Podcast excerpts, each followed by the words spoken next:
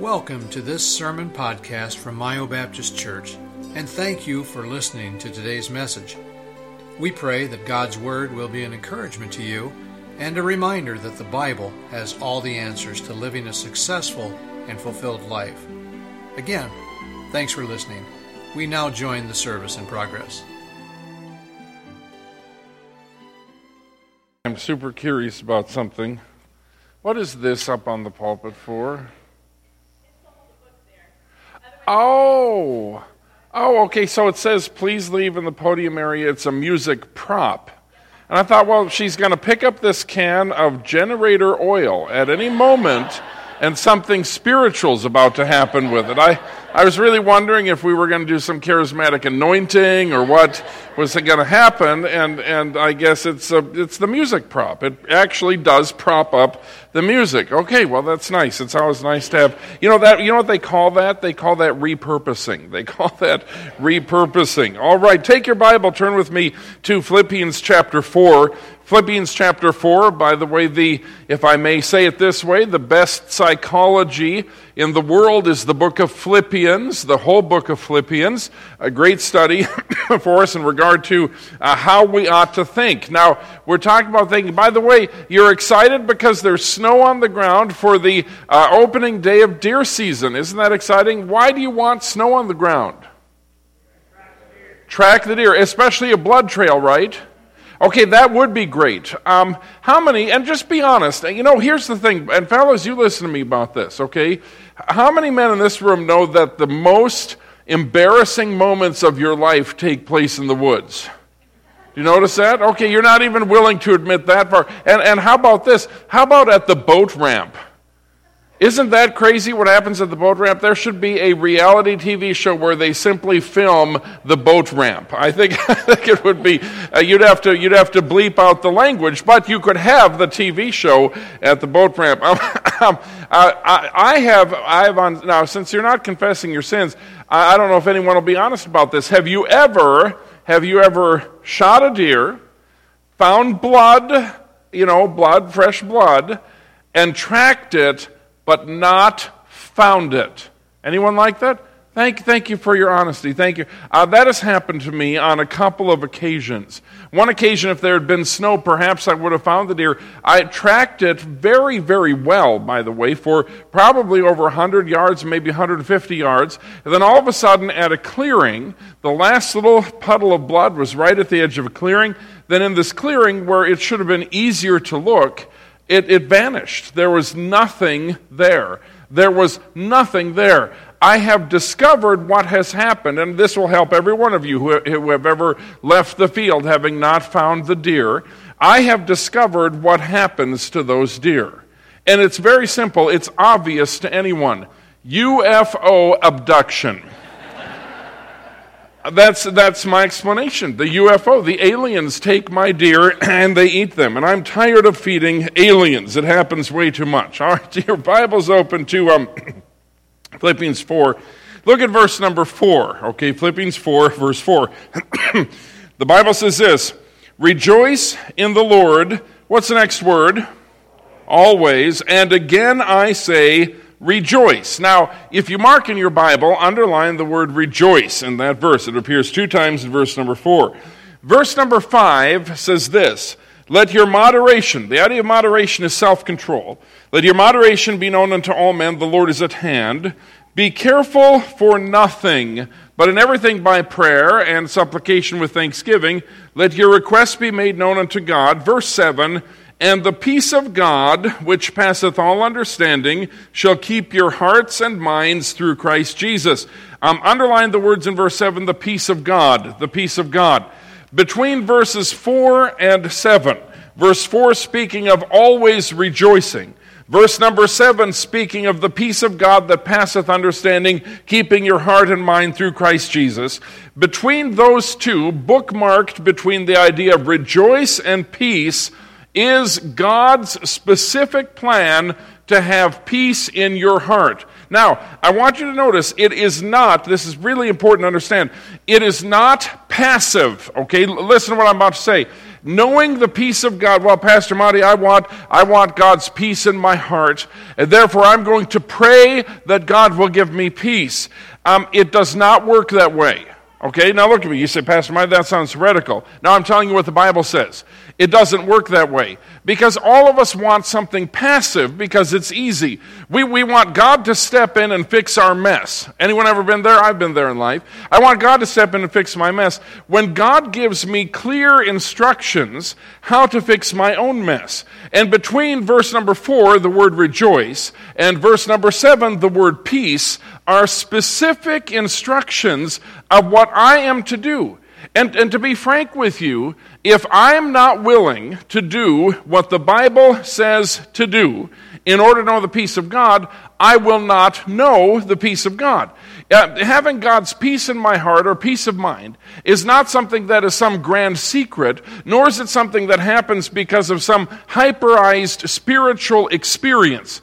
It is something that happens when I obey the Scripture. And the beauty of it is this listen, folks, that is within our ability. Because God says, I can do all things through Christ which strengtheneth me. Now, go, going back, by the way, if you were not here last night, there's the notes from last night. Get the notes and listen, listen to this online. This will be online somewhere, right, preacher? It'll be online. So, listen online. Okay, the basis was, as a man thinketh in his heart, so is he. As a man thinketh, that is my thoughts, in his heart, that is my emotion, so is he, that is my behavior. Now remember from last night, we said based on scripture that our thoughts produce our emotions and our emotions drive our behaviors. Does everyone see that? Based upon that scripture verse. Then uh, we went to 2 Corinthians chapter 10 verse 5. And we said this, our responsibility according to the scripture is to capture or to confront, you can use either word, our thoughts and bring them into captivity into obedience and conformity to Christ. Now, there are two things in chapter 10, verse 5, 2 Corinthians, that we're to do. Number one, some thoughts we refuse casting down imaginations and every high thing that exalteth itself against the knowledge of God. So look at folks, look, look, any thought that crosses your mind that does not have God in the equation is to be cast down or refused. And by the way, that's a lot of our thinking. A lot of our thinking, okay? And, and, and when we analyze our thinking and we realize, wait a minute, I'm all worried about this. I'm wound up. I'm anxious about this but it's because I haven't put God in the equation, those thoughts are to be refused. and we also said last night to bring thoughts into conformity or to the obedience of Christ, there is a reframing of thinking. And we went through several exercises there in the notes uh, about how to reframe, how to change your thinking, okay, so that it lines up with the Bible and produces a positive emotion. Now, now look at me. All thinking that is biblical thinking ultimately, there's the active word, the important word, ultimately produces a positive emotion.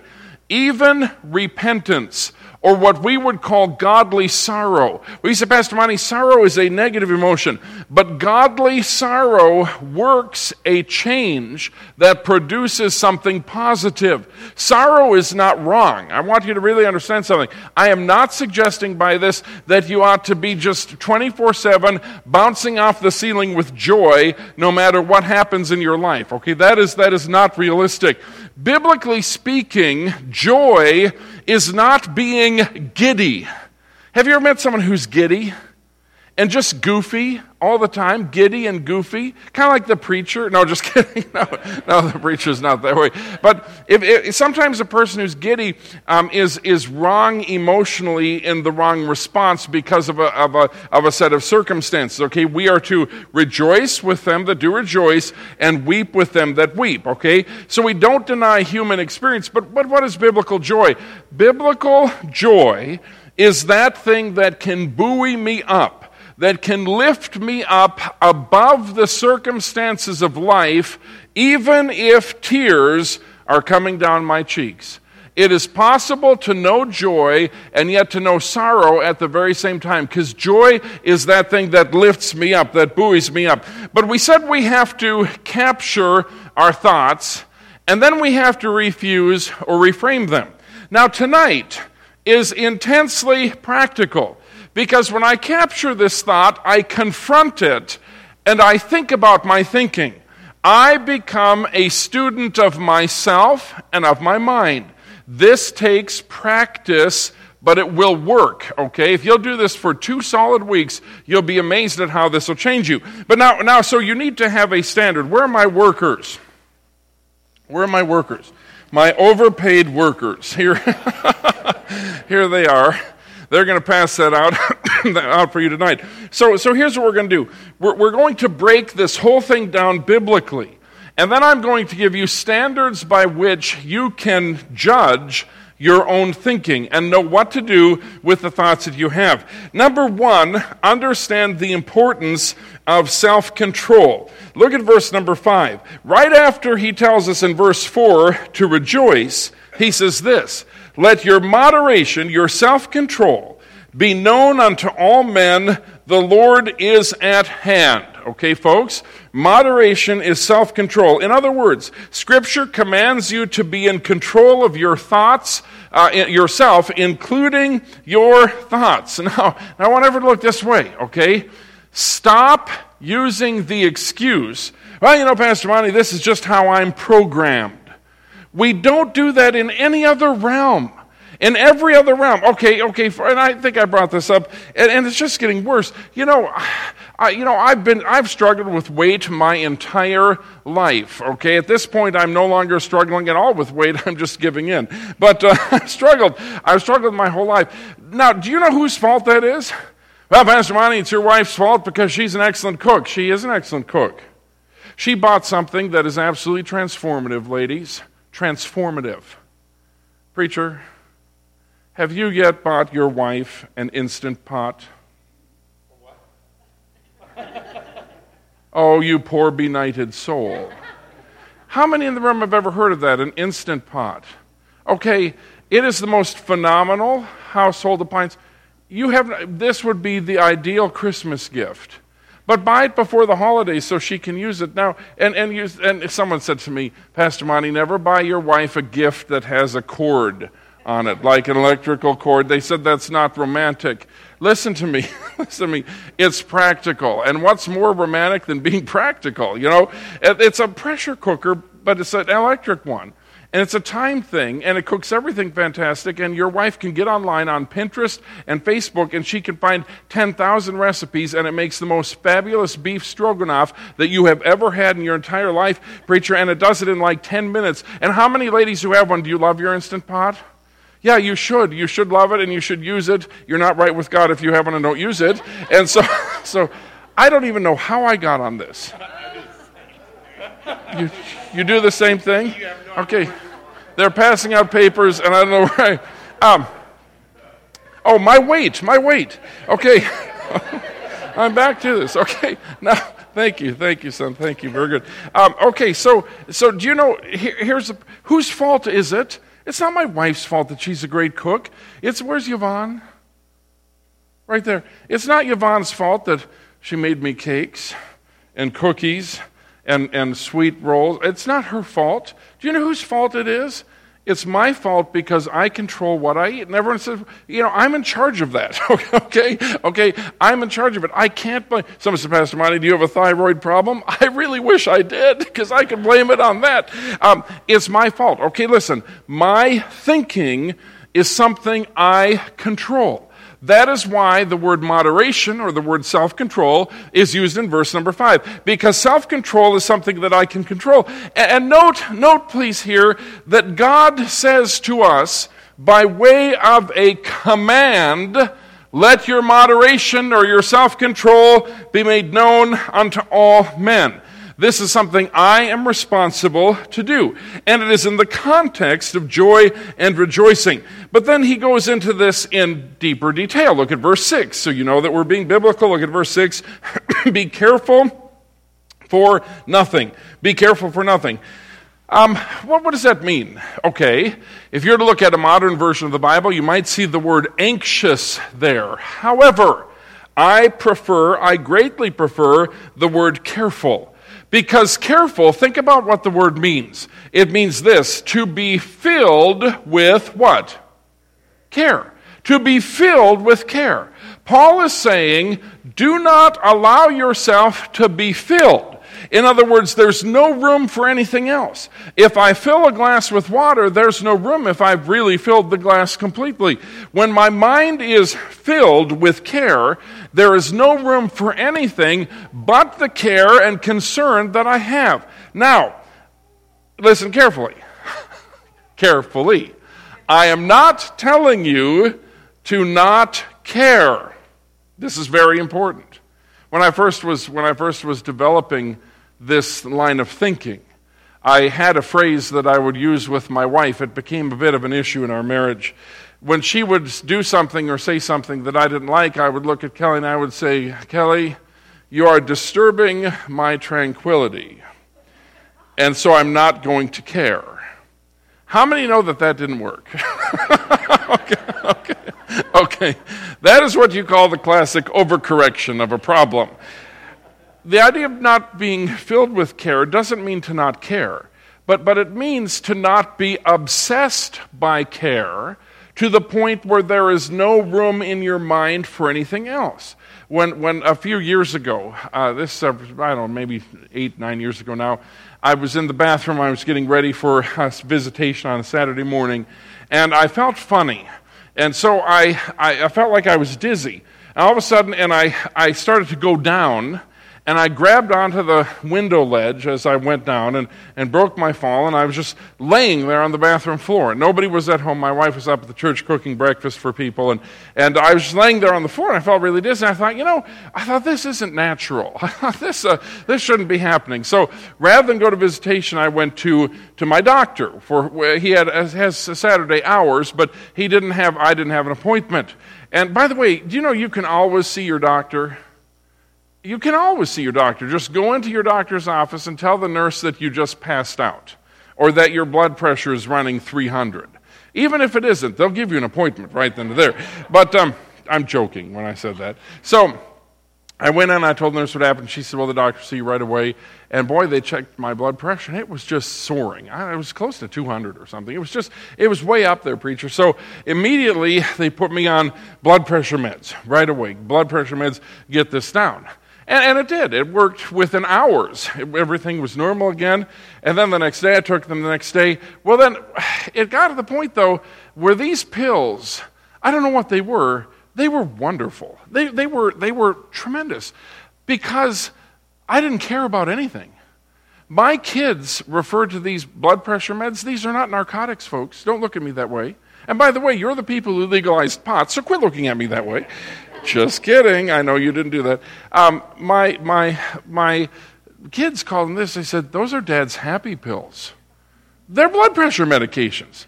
They're like, man, we love it when dad's on these pills. Woo, dad doesn't care about anything. Woo, you don't, want, you don't want to go to school? Eh, just don't go to school. Who cares about that? You know, and, and, and finally I realized I've got a problem. I cannot be an effective pastor and not care. Okay? I have to care. I, preacher, you have to care, at least somewhat. I went to the doctor, he changed my medications, and, and now I'm on something that, that lowers my blood pressure, but I still care. It's important to care. Here's, here's the point. When it says don't be filled with care or be careful for nothing, don't, don't fill up with care on one thing, what he's essentially saying is there are certain things about which you should care and certain things about which you shouldn't. Now, listen, we're going back to our thinking here. How do I identify thoughts that I need to refuse? Okay, look at your outline.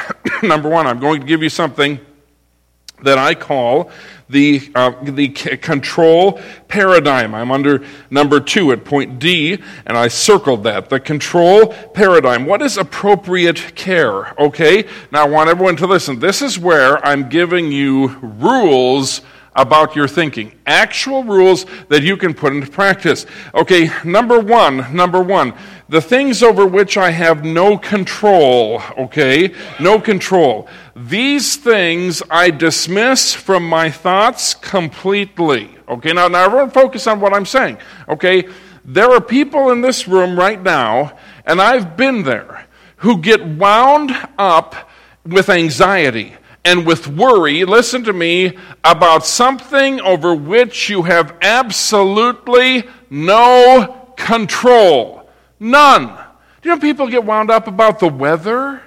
That couldn't possibly be true about Michigan people because the weather's beaten you down a long time ago. I know you're used to it. You're, you're, you're, embracing it. You're embracing the cold. There are people who get all bent out of shape over the weather. Folks, look at me. Can I control the weather? No. Well, Pastor Monte, but it's just so dark and gloomy. okay, but all of that emotion, pushing against it from within you, does nothing to change it, so stop it. That's how we become filled with care. Now, there, there's a practical point to this, okay? The weather is, a, is an example. How about this, preacher? Other people. Preacher, you can't control other people. You can't do it. Well, Pastor Monte, if, if only so and so would come and, and they listen to the preaching, and, and, and I'm just so worried, I'm so concerned about so and so in their life. Uh, uh, uh, okay, okay. You can't control that person. Now, I'll get to what you can do in a moment. But honestly, folks, listen, there, there, are some of us in this room who have an adult child who's away from the Lord or who isn't saved. And you agonize in your thoughts about this to the point of filling your mind with anxious care. I'll tell you what to do after a while, so stay tuned to that. But, folks, listen, you cannot change people.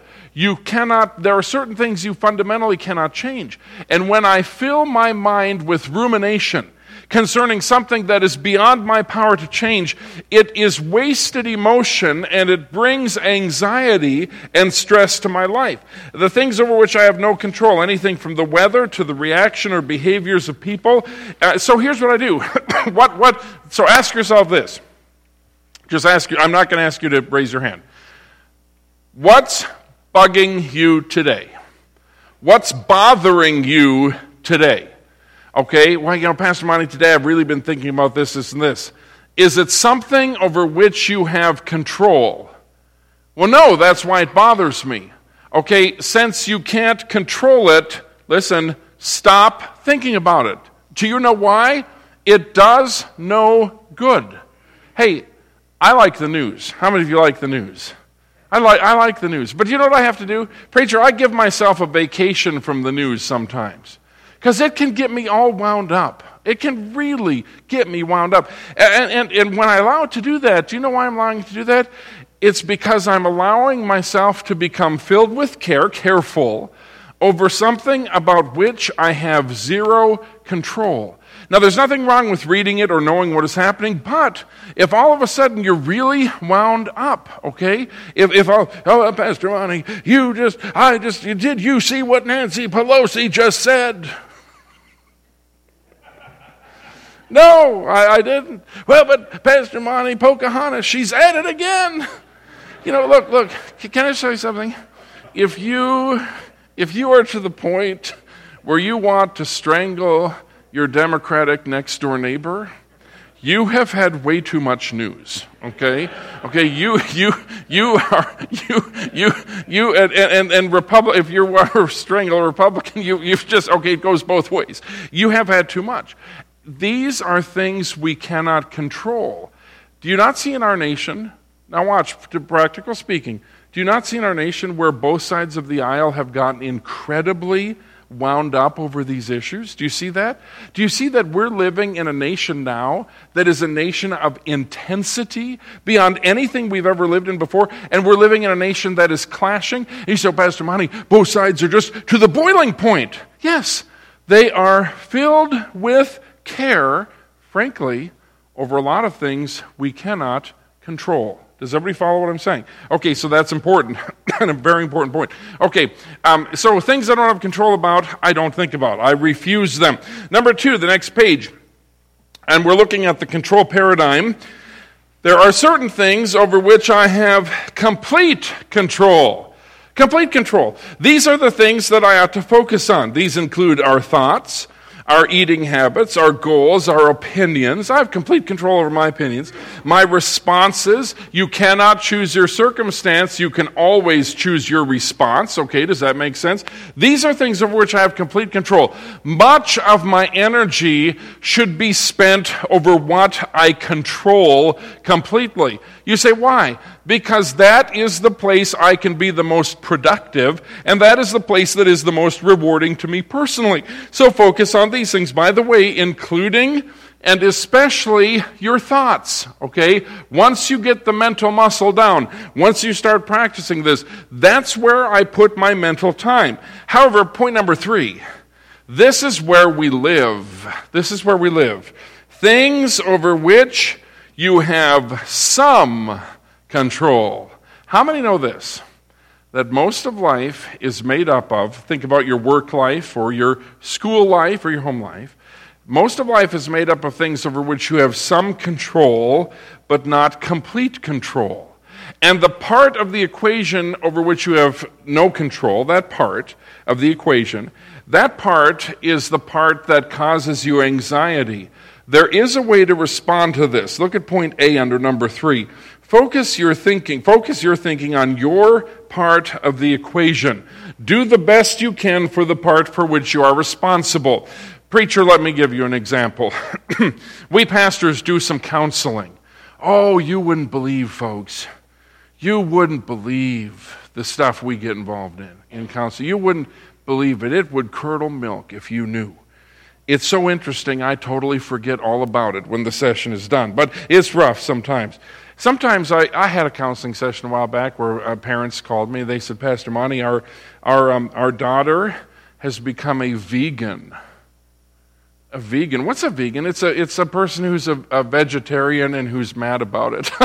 that's, that's, a, that's, a, that's, a, that's, what a vegan is. Okay, a, vegan is a vegan is the man or woman most miserable because they've decided to punish themselves with vegetables. A, a vegan is some vegan is somebody who, who just doesn't eat meat. Okay, they don't eat meat. And and they called and they said, Pastor, you've got to talk our teenage daughter out of this being a vegan. I thought I preacher, I thought, what in the world? I don't know. You know, I don't know. I, I mean, go get a hamburger, eat at McDonald's. I don't know. How, what do you do? So I, I prayed about it, and I thought, is there any scripture anywhere in the Bible that addresses this? And do you know what? The Holy Spirit actually brought scripture to my mind, like we talked about last night. And the, the Apostle Paul said this that, that uh, forbidding to eat meats is a doctrine of devil, it's a seducing spirit and a doctrine of devils that interesting? And the Holy Spirit brought that to my mind. And so I looked that up and I prepared. Now, now listen, I prepared for the council. But Pastor Monte, weren't you nervous and upset about, about the result, uh, uh, how the girl would respond? But there was a time when I would have been. But now here's what I understand my responsibility is to do my best in the thing over which I have control. So for me in counseling, that would mean preparation, right? That would mean prayer. That would mean thinking the problem through in advance if I could, as much as I possibly could. That would mean uh, everything I could do to, to make myself the best I can do. But, but here's the thing after I have done everything I can, preacher, to be the best I can be, I refuse to worry about outcomes. Now, listen, folks. That's where we struggle with this. We worry about the outcome. Well, Pastor Monte, you know, I'm going to do the best that I can, but, but what if this happens? What if that happens? What if the outcome is not right? That's where we become filled with care. Folks, listen, our concentration, our thinking needs to not be on the outcome. That is to be left with God. But our thinking needs to be on the part about which I have control. So, so when, when I'm dealing with an issue or problem, I do my dead level best. But if I can't convince the other person of the error of their way or to go a, a different direction, I can't let that take over my life. There was a time as a young pastor that I felt that if someone, if I gave them counsel and they didn't follow the counsel, and then tragedy ensued, I felt like it was my fault. There really was. I, felt like, you know, I, I didn't reach those people. I couldn't get through to them. What's wrong with me? A better pastor would have been able to get through them and, and they would have listened to a different pastor. My approach was wrong. And, and I blamed myself. L- listen, listen, stop it. Okay, stop it. You cannot control outcomes. Does everyone understand?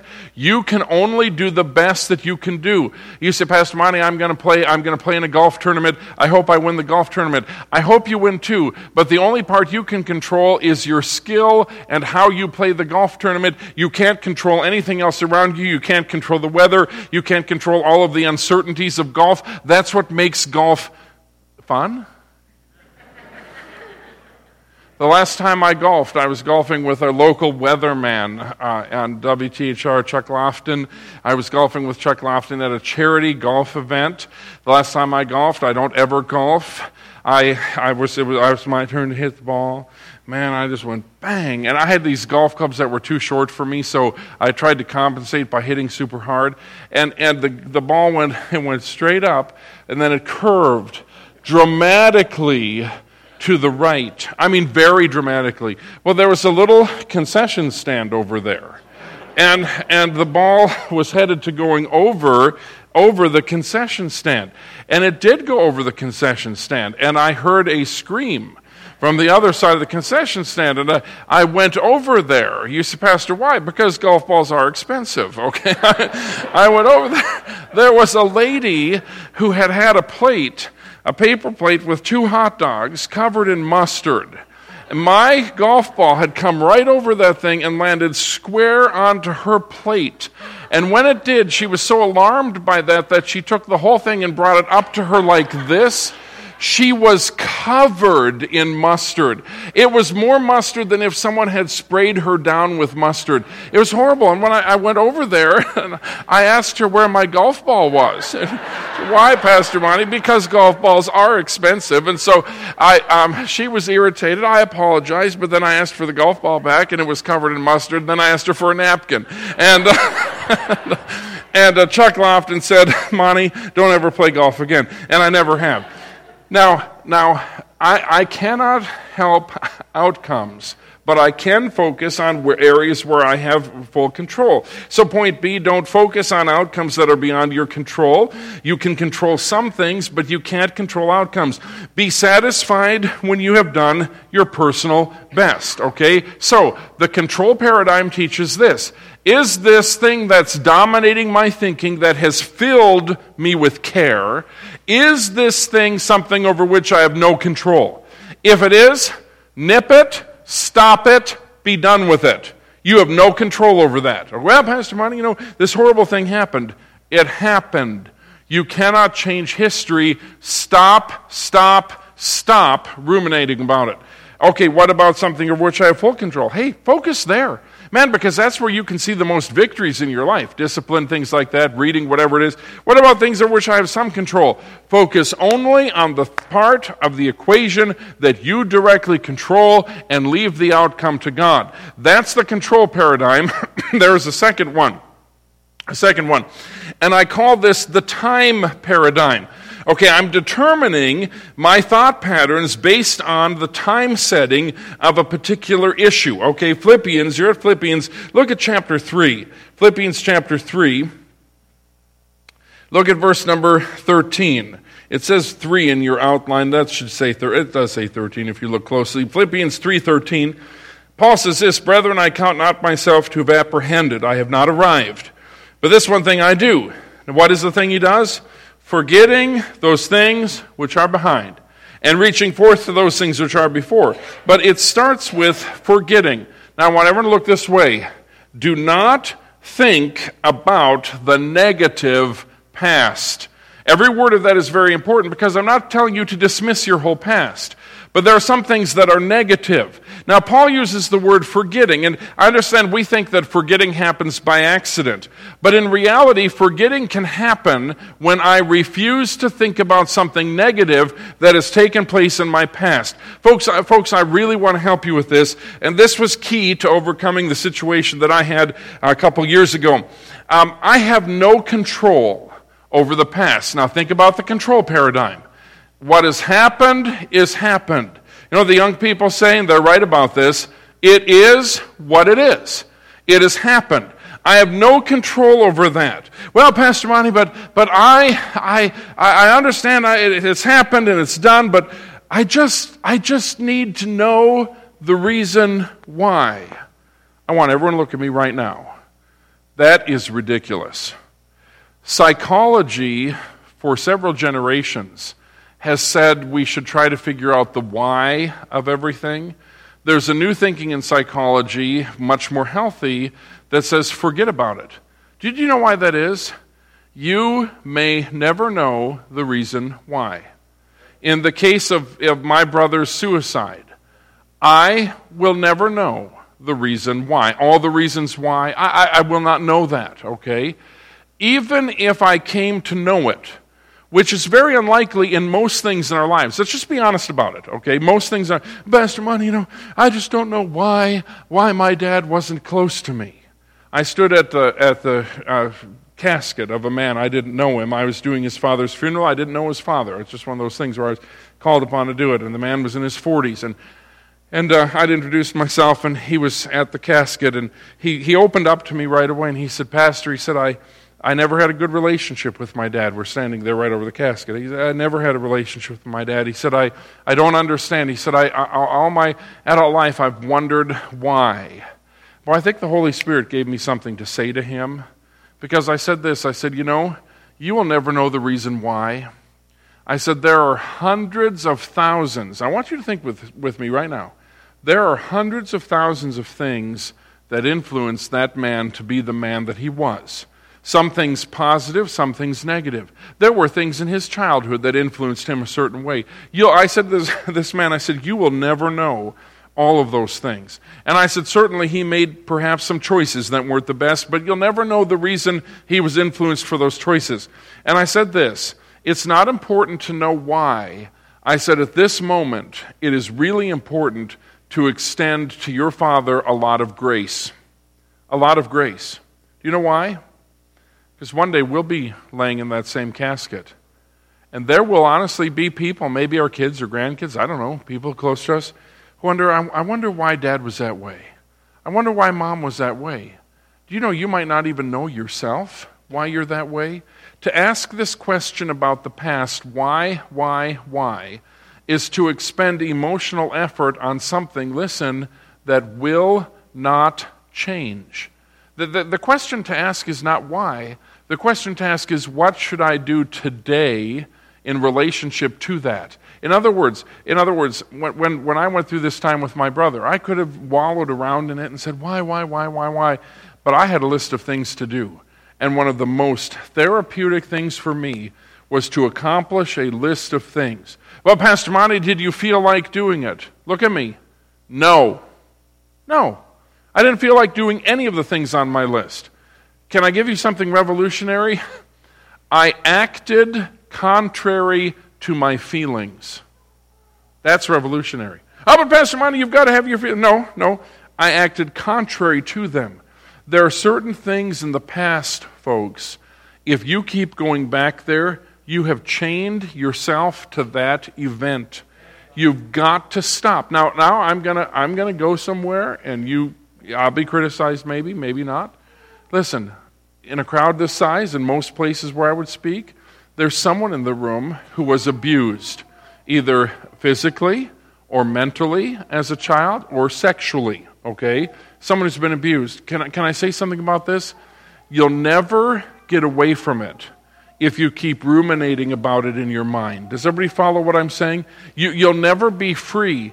And, and as awful a situation as any kind of abuse is, and I'm never minimizing that, as awful a situation as any kind of abuse is, if I continue mentally to bring myself back to that abuse, I am chained to my abuser. But, Pastor Monte, I just can't stop thinking about it. Yes, you can. And in something very traumatic, it may take your saying out loud, No, I don't think about that it may take you out loud rebuking that thought that comes into your mind and saying, Oh, no, no, I don't think about that. Or I don't think about that because that is unhealthy for me. Folks, listen. If something happened in the past that is negative, I, you can't change it. So you, you just say, well, okay, this happened, but then I have to move on. that is healthy, uh, much healthier thinking. Okay, um, I, I, put this in the margin. Look, if you will, you can see over there in that, that margin. I wrote this um, You wouldn't pour last week's garbage on your living room floor. Okay, what in the world does that mean? Think about this. Last week, you had a lot of trash. Does your house generate more trash than it should? My house does. I cannot believe the amount of garbage that we, we generate. And in the summertime, it's especially noxious because I have encouraged everyone in my family to put garbage, of course, it's in a plastic trash bag, but in the summertime, especially, to double bag the trash because it's really nasty. And in the summertime, it sits out there in that hot black container. Well, Pastor Monte, it's a garbage man's responsibility. You know, what if you were the garbage man? What, you don't want someone to just throw loose trash, a bunch of nasty, dirty stuff in a can, and you have to dump that can. Be nice to the garbage man, okay? Double bag your trash. Well, Pastor, mine costs extra money, but it's nice to be a Christian, right? And double bag only, and if you're not, anyway, let's not go there theologically, uh, but double bag your trash. Okay, what if in the summertime that trash, you know how trash is, it gets all warm and it has something called trash juice. Does everyone know what I'm talking about? There's nothing nastier on the planet than trash juice, okay? Trash juice is horrible. So, what, what if you had some that had been fermenting out there in the sun for a few days, and, and this was last week's trash, and it's all nasty, and it's got lots of trash juice in the bottom of the bag? What if you, what if you brought that in to your living room, okay? And, and in front of your wife, and you brought that in, and you poured that trash on the living room floor in front of your wife what would your wife do? She would divorce you, okay? She, or she would commit you, one or the other. Well, you say, Pastor Monte, that's crazy. I, I would never take last week's trash and pour it all over the living room floor where everyone could see it and where everyone could smell it and where everyone would be affected by it. Okay, you wouldn't do that in your living room, you'd do it to your brain. You're taking, when you think about the negative things of the past, you are reaching into the past, you are grabbing a big garbage bag from the past, and everybody has garbage in their past. It's part of life. You're grabbing that garbage bag, you're pouring it out on the living room floor of your mind, and you're examining it, and you're letting the filth and the dirt and the stink rise up into your nostrils and affect you right now. You know what I say to that? Stop it. I had negative things in my childhood. There are things that I, I want to forget about. Well, Pastor Monte, can you forget? No, you don't always forget, but I refuse to think about them. Don't think about the negative past. Number two, don't think about the uncertainties of the future. Oh, this is mine. This is mine right here. Matthew 6:34 Jesus said, "Take therefore no thought for the morrow, for the morrow shall take thought concerning the things of itself. Sufficient to the day is, of, is the evil thereof. Take no thought. Okay, now, now listen. The future is not within the realm of your control. Do not obsess over it. Simply refuse to worry about the future and what it holds for you. If you do so, you spoil today over something that likely won't happen anyway. I'm not going to ask you to raise your hands, but I'm going to ask you do you ever worry about the future? Pastor, Monte, the economy sometimes is uncertain. My job situation, Pastor, is uncertain. Uh, I haven't saved enough for retirement. Uh, that's uncertain. Uh, uh, my health situation is uncertain. Look at me. Look at me. What I just said holds true for every one of us. Do you know why? The future is uncertain. Well, but, but Pastor, you know, if, if I will just do this, this, this, and this, I, am not telling you not to put money in a 401k or save. I'm, I'm not telling you that. But I'm saying stop obsessing over it. Stop obsessing over it. Do you know why? I can't control it. I had a man and his wife. They got saved in my church a few years ago, coming faithfully to church. And he came to the office one day and he, he made this remark. He said this. He said, Pastor, he said, I've got bad news from my doctor. He said, I have a brain tumor. This man had, uh, had been a banker, a president of a local bank, and he had set himself up beautifully for retirement. and he had money. And they were conservative in how they lived, but he had money. Set up beautifully for retirement. He, it was a couple months, maybe six months after he retired, that he came to me and told me, he said, I have brain cancer. He said, they're going to treat it with, with, uh, with drugs and things, chemotherapy. They did that. He went through one round of chemotherapy. He was sick as a dog. He called me. He said, Preacher, he says, Is it okay if I just stop chemotherapy? He said, It can't cure me. And he said, Oh, I'm as sick as a dog and I don't want to live this way. And I said, It's fine to refuse uh, extreme medical attention. That's fine. And he said, I'm just going to take some pain medication and I'm going to enjoy the last few weeks or months, whatever I have of my life. And very shortly after that, that man passed into eternity. Now, he had made adequate preparations for the future, but I want you to listen to me. He couldn't control the future. Am I right about that? So when you spend your time ruminating over the future, thinking about future things, well, you know, Pastor, and by the way, according to Jesus, that includes thinking about tomorrow. Well, Pastor, I'm just so worried about what's going to happen tomorrow.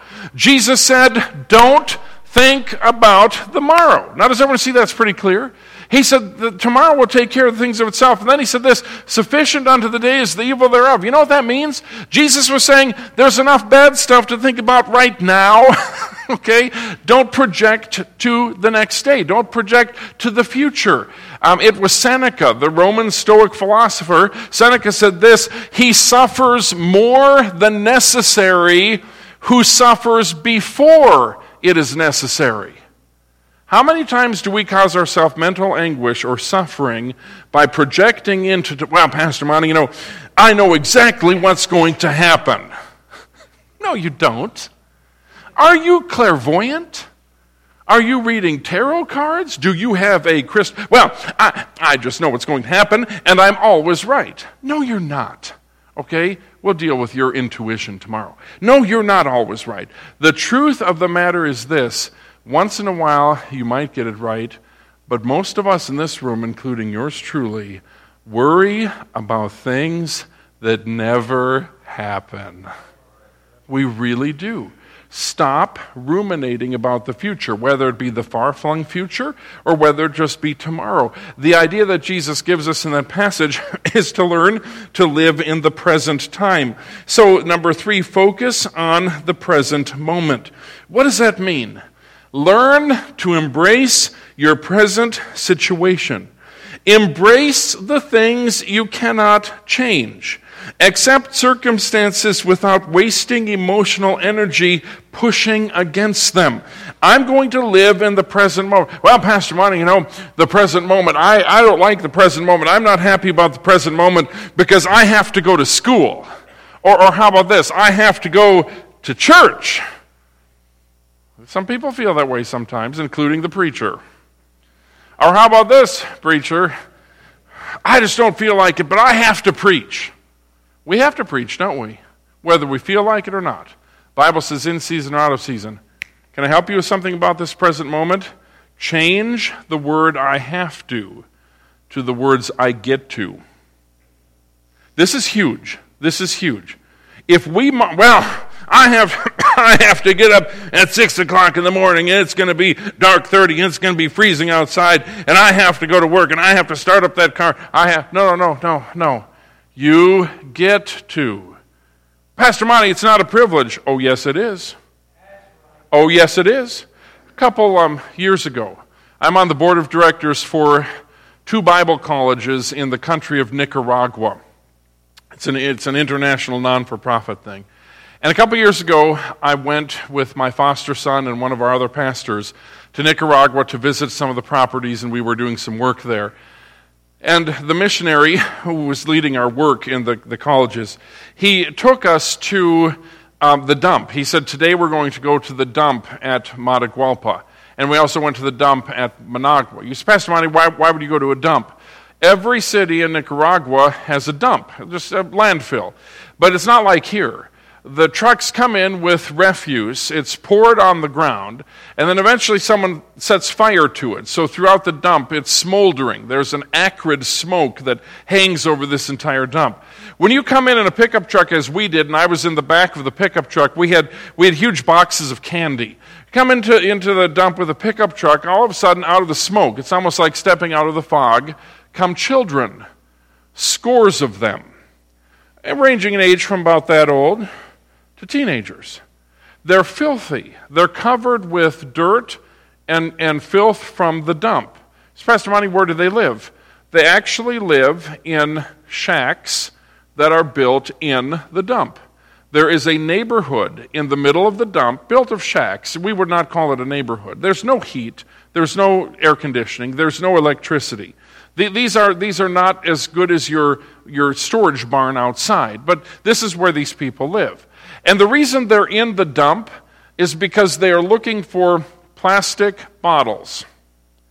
They collect plastic bottles, and when they get enough of them, they can recycle them for a few dollars. And that is how they survive. Now, I want to, I wish every person in this room could see this. So I'm in the back of a pickup truck, and by the way, I thank God for sunglasses because I was tearing up as these children emerged from this acrid smoke fog and gathered around that truck, realizing we were Americans. And they knew we would give them something. And the missionary said, Give, give each ch- child a piece of candy. And I'm looking at these children covered in filth who've been working this dump and I'm not giving them one piece of candy. I'm reaching in with these gigantic hands and giving them handfuls of candy, and tears are streaming down my cheeks. And I think to myself, I never have to in America, I get to. And my problems are nothing compared to children who are eking out bare survival in the middle of a trash dump I want to remind you, folks, and this is something we ought to put in our brain our problems are first world problems. And therefore, many of them are, well, you know, Pastor, I, I, I, my, the buzzer went off in my car and I, I have to go get an oil change. okay, you've got a car. You ever think about that? See, it changes everything when you change how you're thinking about it. The present moment. I, it, it, it, well, I, I have to, man, I just have to get up and go to that miserable job. Hey, do you remember when you applied for that job? Do you remember that? Do you remember when you prayed to God that you'd get that job? and then and then God gave you that job? Okay. Well, yeah, but it was exciting the first 2 days. Okay. Okay. Reinvent yourself to the excitement you had when you first came there. By the way, I think preacher that's how you've been here 28 years. I know that's how I've been in Avon for 20 years. By re inspiring myself about the work that God has given me to do. It is not a have to situation, it is a get to situation. Focus on the present moment. Avoid something called decoupled cognition that is filling the present with thoughts unrelated to the present, such as things about the, the past or the future. Here's a good way you might jot this down in your notes. Do not let the past bleed into the present, okay? Or soak through into the present. Don't let the future soak back into the present. You shouldn't do that. And then, then quickly, verse number six, I want to teach you this. The imperative of prayer. Verse number six, the Bible says, But in everything by prayer and supplication with thanksgiving, let your requests be made known unto God. Or, okay, what do I do about the things that are outside of my control? Or the things that I have partial control over? Listen, listen. I learn to pray. Pastor Monte, that's also pie in the sky. No, it's not. Look at me. We got a few minutes. It's just snowing and miserable. Just you're warm and comfortable in here. Don't worry about the time. Hey, here's the kind of prayer I'm asking you to do. Cast, now, now listen to these words. Cast thy burden upon the Lord, and he shall sustain thee. Okay? Casting all our care upon him, for he careth for thee those two ideas, I'm talking about something I call casting prayer. Casting prayer is, not, is, is prayer that's a little bit different. I have a burden about something I cannot control. Let's say a person, maybe a wayward child, or, or someone I'm, you know, there's an issue I can't control. Preacher, what do you do about that? I cast the burden upon the Lord. Now, I'm going to be real practical with you, and, and you can think this is crazy all you want. It works for me. I have a place where I go to cast a burden upon the Lord. The house I lived in three years ago, the place was the Methodist church yard that was next to us. The Methodists had a fire pit, and they had little, little benches there, and they had a cross and everything, in the way back in the churchyard. And when there was a burden I would have that was really bothering me mentally, I was just, I couldn't get rid of it in my brain. I would go back to that place, and here's how I would pray. I'd be very, specific. I'd say, Lord, I'm really bothered about, and I'd lay out the whole problem. And I'd say, Lord, now tell me, is there something else I can do in relationship to this? And then I would just sit there quietly and wait and see would the Holy Spirit give me something to do. And if he did, then I knew I had more responsibility. But, but if not, if not, then I would say, okay, now, Lord, I'm casting this burden upon you, okay? Uh, to cast it means to put it all on him. Does everybody notice this? It doesn't mean to hold half of it, okay? That's where you get the mental anguish part. So I'm going to cast this burden upon you, and here's what I'm going to do Lord, I'm giving this problem to you. When I get up and walk away from here, I am done thinking about it because I have given it to you. Now, notice, okay? We are to pray, let your requests be made known unto God, and the peace of God which passeth understanding. Okay, if you don't do what the Scripture says, you'll not know the peace of God. But the result of doing what the Scripture says is the peace of God. So I would go to the Methodist Church. By the way, it's funny when I think about it, I dropped off more garbage at the Methodist Church than they could possibly know in my little place of prayer. And I went there and said, Lord, I'm giving this to you. Now, now let me ask you a question. When you give something to the Lord, have you put that in capable hands? Have you? Okay, when you give a wayward son or daughter to the Lord, have, have you put them in capable hands? You sure have. Do you know that God's a better father than, than, than I can be, than you can be? God's a better parent than I can be or that you can be? He sure is. When I've given that thing over that I cannot control, that person, that situation, that issue, that health problem, Lord, I've got bad news from the doctor, and Lord, now I'm giving that to you. And the Bible says, The angel of the Lord encampeth round about them that fear him to deliver them. And I'm claiming that promise. Now, Lord, I'm giving it to you. Here is the key. When I get up from that place, having scripturally cast my burden on the Lord, I don't think about it anymore. But, Pastor Monte, shouldn't you pray and pray and pray every day? Oh, you can do that, but make sure you're casting it so that when you're done with the prayer, it's not ruminating in the brain. Does everybody follow what I'm saying here? Very important, because it is then that the peace of God that passes understanding comes. And look at verse 7. The peace of God, which passeth all understanding, shall keep your hearts, and note this, and your minds through Christ Jesus. Well, Pastor Monte, when does that happen? When I do what the Bible says. Now, now listen. I'm going to give you a homework assignment, okay? In addition, let's just jot this down. I want you to read Matthew chapter 6, particularly the last half of the chapter. I want you to read Matthew chapter 6, and I want you to notice how many times Jesus talks about the things we think about in Matthew chapter 6. There is a discipline here. So, in summary, I'm going to refuse certain things. What am I going to refuse? Things over which I have no control. Stop thinking about it. Things over which I have partial control, I'm not going to worry about outcomes. I'm only going to think about my area of control. And the things that I control fully, I'm going to fill my mind with those things. I'm also going to refuse to think of the negative past, anything that is in the past, because I have no control. It happened. There's nothing I can do about it. Stop ruminating. I'm not going to worry about what's happening tomorrow. I'm not going to worry about the future. And by the way, tomorrow I'm really going to delve into this. I'm not going to worry about the future because I can't control the future. I'm going to focus on the present moment. All of these things I've given you are ways to judge your own thinking.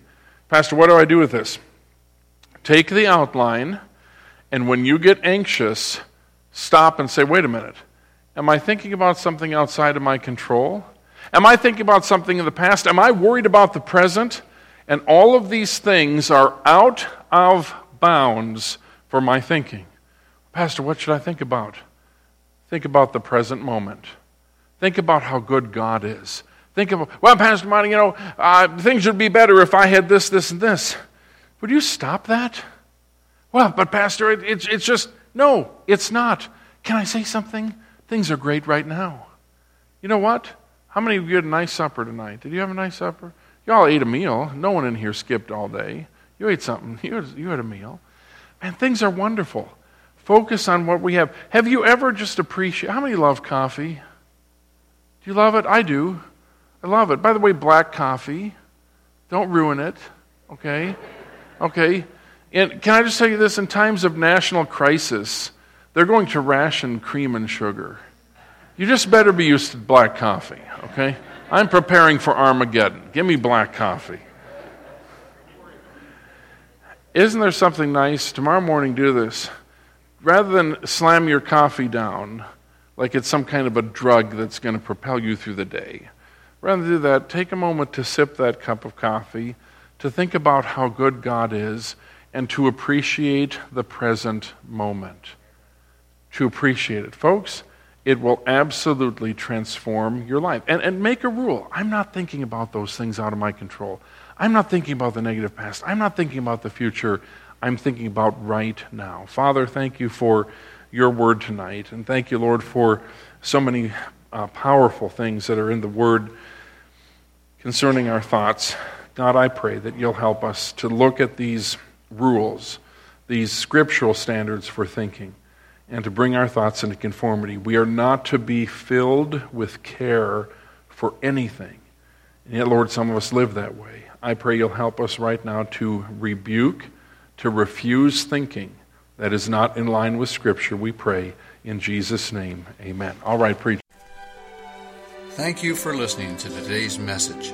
We hope that the service was a blessing to you and that you were encouraged by God's Word. If you have any questions about Mile Baptist Church, please contact us anytime. You can find contact information on our website at myobaptistchurch.com. Thanks for listening.